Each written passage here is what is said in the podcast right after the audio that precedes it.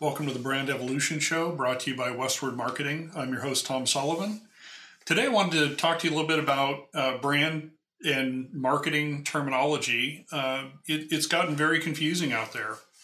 Uh, and and I'm sure by the time I wrap this episode and, and put it up online, there will be uh, at least two or three new brand terms, marketing terms, digital terms uh, out there that will replace um, you know the the current bleeding edge uh, digital marketing terminology.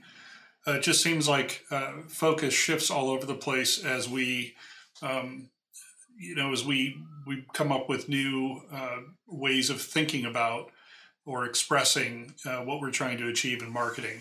And I've heard, uh, I'd say over the last few years, maybe five years, from clients who are, are very confused or they uh, they read a, a blog post and they get really excited and they come back and say, I, I want to do this or we, we need to incorporate this in our strategy. And I said, well, we already do that. Well, what do you mean?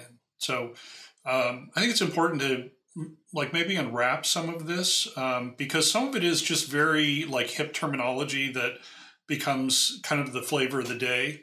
Uh, my analogy for people would be like if um, like if right now I walked around and I finished sentences with hashtag and then said something after that, like hashtag YOLO, right? Like all the people who are using hashtag YOLO would look at me and cringe.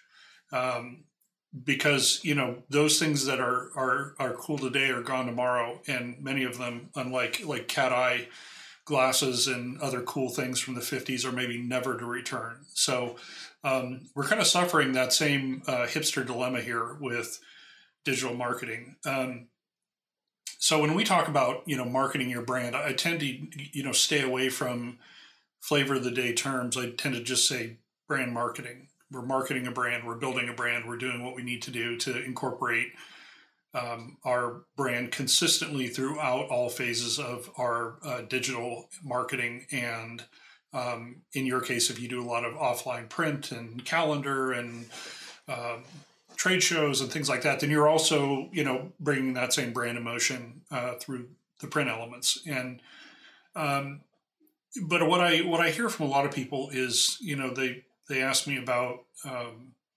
other terminology like um, like demand generation or content marketing um, or growth marketing, uh, and I think that uh, I think the easiest place to start is just to kind of unwrap what what each of these mean or meant and explain how they are uh, many times uh, covered by the next iteration uh, with a little bit of extra seasoning put in, and then it, it builds from there. So, um, so when when I started, uh, you know, a number of years ago, paying attention to content, people were saying content is king, you know, queen, whatever, ruling class, um, and and then content marketing became a big part of what people were talking about. And then within content marketing, they had subcategories for for media types you were generating, and and they weren't you know uh, digital media and things of that nature. They were um,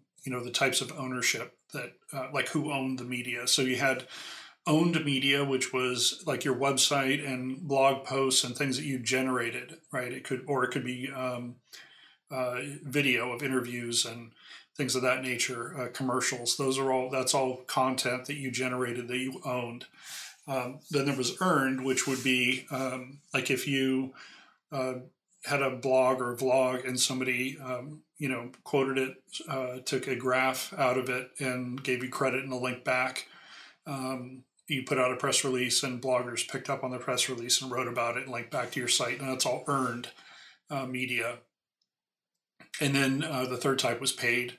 Um, so if you were uh, if you're running on an ad platform such as Google Ads or Bing slash MS Ads or um, uh, Amazon or LinkedIn or any of these other platforms, and you were basically buying ad space or buying ad impressions uh, programmatically, then uh, you were uh, you were using content marketing, but you were using paid media type.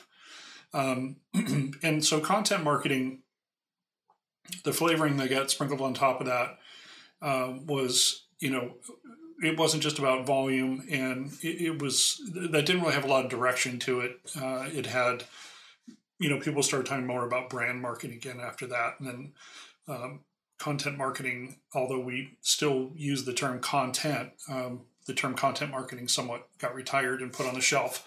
Um, and now you hear people talking about, uh, or you, I should say, uh, you heard people talking about performance marketing, right? Because it wasn't enough to generate content; it had to be content that you know performed. Um, and what they mean by that is uh, you had to have uh, statistics that tracked uh, and, and, showed that you know when you got impressions um, that the audience had value, right? And and the proof it had value was that they they clicked at a high percentage rate. Your click through rate, um, people who clicked out of those who saw it, meaning clicks divided by impressions, uh, was a high rate, and um, you know that that showed an engaged audience, and you were targeting people who are interested in in what you do, product, service, uh, your brand, and that gave way to um, a better metric, which was uh, conversions. Um, because it didn't really so much matter um, if you had a lot of people coming to your website. Uh, it mattered if they were um, taking action, identifying themselves as a lead, uh, purchasing, or um, being in a loop with you where they got qualified through several connection points, or you know disqualified out of your funnel, so to speak. So we, with the funnel analogy, you started seeing um, more emphasis put on conversions, and then there was a shift from from conversions uh, in general um, to uh, conversion optimization, which was an interesting uh, and there's still a lot of that conversation out there conversion optimization. And i always say well what are you opti- what are you optimizing for? And the answer is typically um, uh, i want to have the lowest cost per conversion at the highest rate. And and i always say well you would want 100% click-through rate but how realistic is that and they say well it's not very realistic we you know our target's 3 to 5% and we've been as high as seven and a half well, that's great, but what do you want for conversions? Well, um, you know, we we converted, uh, you know, three percent, and we'd like to be at four, five, but you know, we're at three. They say, well, so what what drives the the quality? What you know, if three percent, you're at ninety seven percent of people who come to your website don't take action. They don't identify themselves. They don't sign up for a newsletter. They don't um, you know use your contact form they don't chat um, they don't call you they don't they they go two pages deep and and leave um, so you know what what are what are you using to optimize it well cost and and how what the percentage rate is and and uh, so they they do things like uh, send more emails because emails convert at a higher rate so more of the traffic is coming from email and that games the percentage a bit and um, I always felt like that was that was really uh, you know you're playing a game and at some point you run out of an audience of people. Uh, but again, if you think about it, everything I've described with um, all of these, this is all performance marketing, and none of it has to do with branding. None of it has to do with emotional connection. So, um, so when you ask someone, well, how would you like it if people came and they sought you out and you didn't have to spend as much money to do that. Meaning they they search for you, um, or they just came to your site. Um, you didn't have to spend as much money on paid search. You didn't have to worry about keyword rankings as much. You were reaching people with more impactful ads at an emotional level at the top of the funnel, if that's your analogy. And those people were converting at a high rate. How, how would that be? and I've never had one person say um, that that doesn't sound like something we'd want.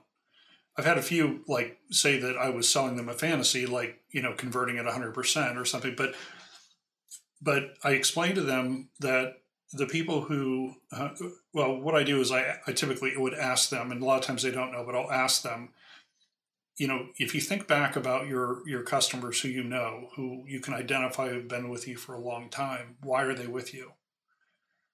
And you know, oh well, you know, we have a good relationship. Yeah. What's that based on? Is it because they got the best price from you always? Is it because you um, offered them favorable terms? They got 90 days where everyone else would only give them 30. Is it because you drill down on all these things that have to do with like neocortex reasoning, and they say no, no, no, no. We have a good relationship. You say so. You have a good emotional connection with these people. Yeah, yeah, yeah. So it, and it's a it's a positive connection, right? It's a maybe it's not a friendship, but it's um, they trust you, and uh, you reward that trust with um, taking care of them in a business sense. And they say, yeah, yeah. How would you like more of those people? Oh, I'd love more of those people. Yeah. Yeah. How do you think you get those people? And they, they don't know. They, they honestly don't know. And it's really simple. It really is simple. You talk to the people you have a good relationship with, the customers who've been with you. You find out why they are with you. Don't be afraid. They're not going to leave because you ask. You tell them that you want to make sure that they stay with you and they're happy, and you want to make sure you understand what makes them happy and why they're with you.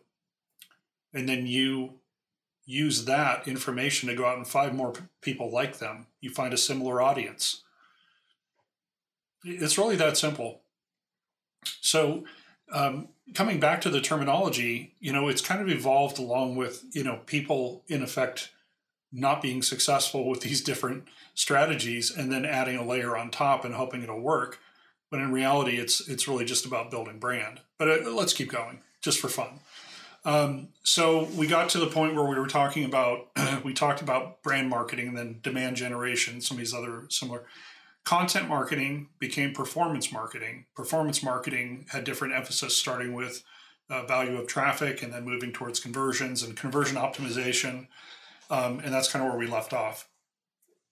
And then about five years ago, people realized that uh, even with conversion optimization uh, and you know generating a certain amount of transactions uh, efficiently, they were still going to be lacking um, growth because there's a certain amount of, of uh, customer retention you have uh, once you sell and the period of time that people stay and the amount of recurring revenue. Um, looking at that model um, from a business standpoint, uh, what they were doing in terms of generating con- customers with their performance marketing wasn't sustainable. It was either too expensive because they really weren't focused on brand and they were just playing the uh, you know prove we're better than other people game, which is an eroding foundation, or um, you know they they just they had whether it was to competition, they had strong competition, or um, other their competition was you know building brand while they weren't, and over time that you know that was eating and eroding their revenues. They realized that there was a certain amount of additional growth they had to have just to break even you know, based on on revenue attrition. So, and it's a little bit different for everyone, but um, so they they left the terminology of performance marketing and it became growth marketing. So, growth marketing had to do with year over year growth and and what you would do strategically to to uh, achieve that growth.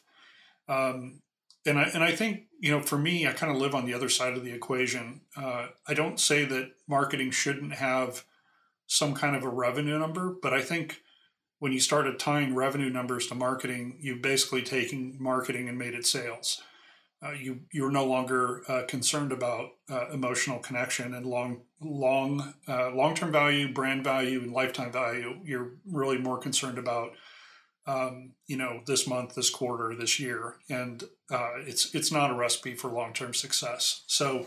Um, I tend to be on the side where when I see a revenue number uh, put on uh, marketing, I, I, then drill down to find out whether or not that's really more of a sales program number. And then uh, another dynamic that a lot of people will talk about um, is in software companies or SaaS companies, software as a service. Uh, they have internal sales teams and they are uh, marketing generates uh, a lead, right? So one of the conversion types might be um, somebody fill, fills out a form to unlock a white paper on the website and they download the white paper. And then that marketing lead might have a number of questions. How many people are in your company? Do you have a, a budget for software? Are you interested in this platform? And if they've checked the right boxes and that they consider that a marketing qualified lead um, and then they pass it over, and then they usually have uh, a group of people who are you know on the sales team, and they qualify that lead. And if that lead qualifies, they pass it over to somebody who's maybe an account rep, um, and then they try to find out if it's going to be an opportunity or not. And you know, so it's almost like um, when you're mining for gold and you you know pour rocks in and all the big rocks fall out first, and then you know the smaller stuff at the very end, you end up with gold dust, and that's the mentality. But what happens is um, you're pouring a lot of really low quality content at the top of that funnel, and that leads to a lot of contention between marketing and sales because sales um, is they're at the end of the sieve and they realize that you know they're not getting very high conversion rates and the executive team realizes that they're spending you know it's not you know $30 a lead to get a $100000 sale. It's all the salary time. It's all the qualification. It's you know how much money is being spent in total to get you know 1% to convert right? So the cost of the 99% that didn't is spread out over that 1% and a lot of times um, from an operational standpoint they're underwater from you know in terms of of the cost of generating that lead uh, versus the, the actual profit of the sale or the annual, recurring revenue. So uh, it's it's a difficult it's a very difficult um, reality to uh, to to walk into because a lot of uh, organizations now are structured such that uh, the marketing team uh, is is seen as uh, basically people who shovel ore into the top of the sieve, and um, the reality is that uh, the marketing team has a much bigger role to play, and it in many cases is not attached to numbers. And so the way that I like to say it is that um, if you're building brand and you're uh, sending people into a, a process um, you want to do it in such a way that they want to be there. They want to volunteer for that process, meaning you entice them, they want to learn more. And if they're in the market or if they hadn't really considered it, but now they are considering it, um, you, you basically want to allow that process to happen. You know, a lot of people, uh, a lot of companies, they look at prospects and they think um, this uh, this group of people um, who we want to attract, you know, we want this and we want that. And uh, they don't take it from the perspective of the prospect. You know why are people um, having this resonance with your brand? Why are they attracted to your brand? And they don't ask those questions. Instead they they you know gate a white paper or they they gate um, a sign up form or you know it's it's a gated entry. And so people are forced to make a decision do i do I have enough of a connection? Do I have enough curiosity? Do I have enough um, motivation to to give up my personal information and then be marketed to? And and so a, a lot of times, what gets handed over to um, somebody on the marketing team or sales team to qualify as a lead is uh, the name, contact information of a person who just wanted to download a white paper, who just wanted to show up to a webinar, um, who wanted to learn something, who was interested. Um, but instead of handing them some value and then on the back end, um, you know, asking, giving them an offer, if you're interested, um, contact us. If you'd like to learn more, here's some other resources. Um, instead of like nurturing that relationship, it, it's transactional from the start and it turns people off and it turns them away. So um, it's really important. It's really important, again, this is all part of the path of developing a relationship. And it's no different than uh, a friendship you would develop with someone. Um, you know, if you're you're walking down a path with them, then they're like, "Oh, you know what? I can give you a ride, but uh, only if you give me two dollars for gas." Um, or you know, like, well, let's go, let's go split lunch. But you know what? Um, I can only have lunch with you if you like dress nicely. It's off-putting right? And I'm not it, maybe two dollars for gas is a bad example because with gas being like you know seventy dollars a gallon now, um, but you don't want to have something where people feel like you're holding them at arm's length, or that you're baiting them into a trap, right? And that's that's what people have come to expect and what people have come to feel about these self-serving um, corporate gated marketing pieces they don't have the effect when they land that they have in the in the minds of the people in the boardroom planning this stuff or demanding that marketing do it this way. So um, i expect there will be hopefully another shift uh, back away from um, growth marketing. Even though i use that term on my website just so people can clearly understand you know what are those those tools. But the way that I do it is very different in that I incorporate um, that psychology of the brand into everything. Um, and and I would hope that every every other agency doing this would do the same. Some do, um, and some don't because they walk into a company and instead of thanking them for their time and and walking away, uh, which I've done on many occasions, um, they end up like trying to deliver what the company wants and within six months, nine months, a year, they're let go from that relationship because they didn't produce the results as the company expected. And in reality, no one would. That the company's set up in a system to fail and uh, or to not succeed at the level they hope to succeed. And and please understand, I'm not saying that uh, sales teams are not good at what they do or that these processes can't work. They absolutely can work but marketing needs to be allowed to be a branding organization and they need to be able to build that brand. Uh, successful companies have the exact same sales organization I was talking about, but they don't lack um, you know brand relationships with their customers. Uh, so you know you need to have both. You need to have both, and they need to work hand in hand. Um, and I, am yet to hear what that what that marketing uh, term is that blends brand along with performance. But um, or growth. Uh, but but hopefully uh, you'll keep that in mind that you need kind of you need both sides of it, right? And and you need operations and accounting and all these other factors as well. Um, but that's it for the show. Um, I wanted to close out real quick. I got a couple of questions that came in since the previous show. Um, first one was, what should I track as a conversion? Um, that is a difficult question. Um, conversions, uh, I typically track uh, leads and uh, sales or transactions as conversions. But I also know people have um, tracked. Um, I, I, don't usually do this, but I know people have tracked uh, uh like page hits, specific page hits, uh, time on page um, uh, from a, a UAD and, and website design standpoint. People have actually tracked uh, time on a page and depth in combination, um, triggered by Google Tag Manager. Um, so I've seen a lot of those types of things, but I like I'd rather use those as events than as conversions um, in analytics, and that way you can uh, pair uh, you know whatever you need as an event, and at some point turn that off, and it doesn't subtract or add artificially to your conversions when you're looking at like year over year, time period over time period. So that's that would be my my suggestion. would be leads and transactions.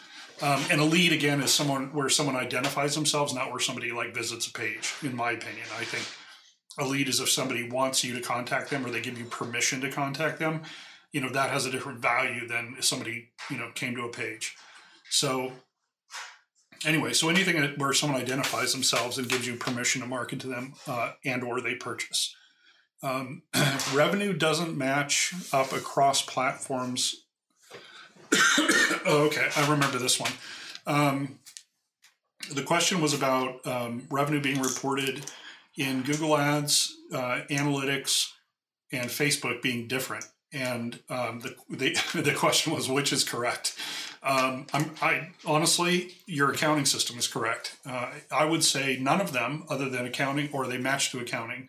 Uh, if you have a if you have a, a, website, if you have Shopify and you look in the back end, or you have uh, WordPress and using something like WooCommerce, you can look on the back end, and that's going to be mostly correct because um, what happens is uh, they'll push transactions through to say Google Analytics.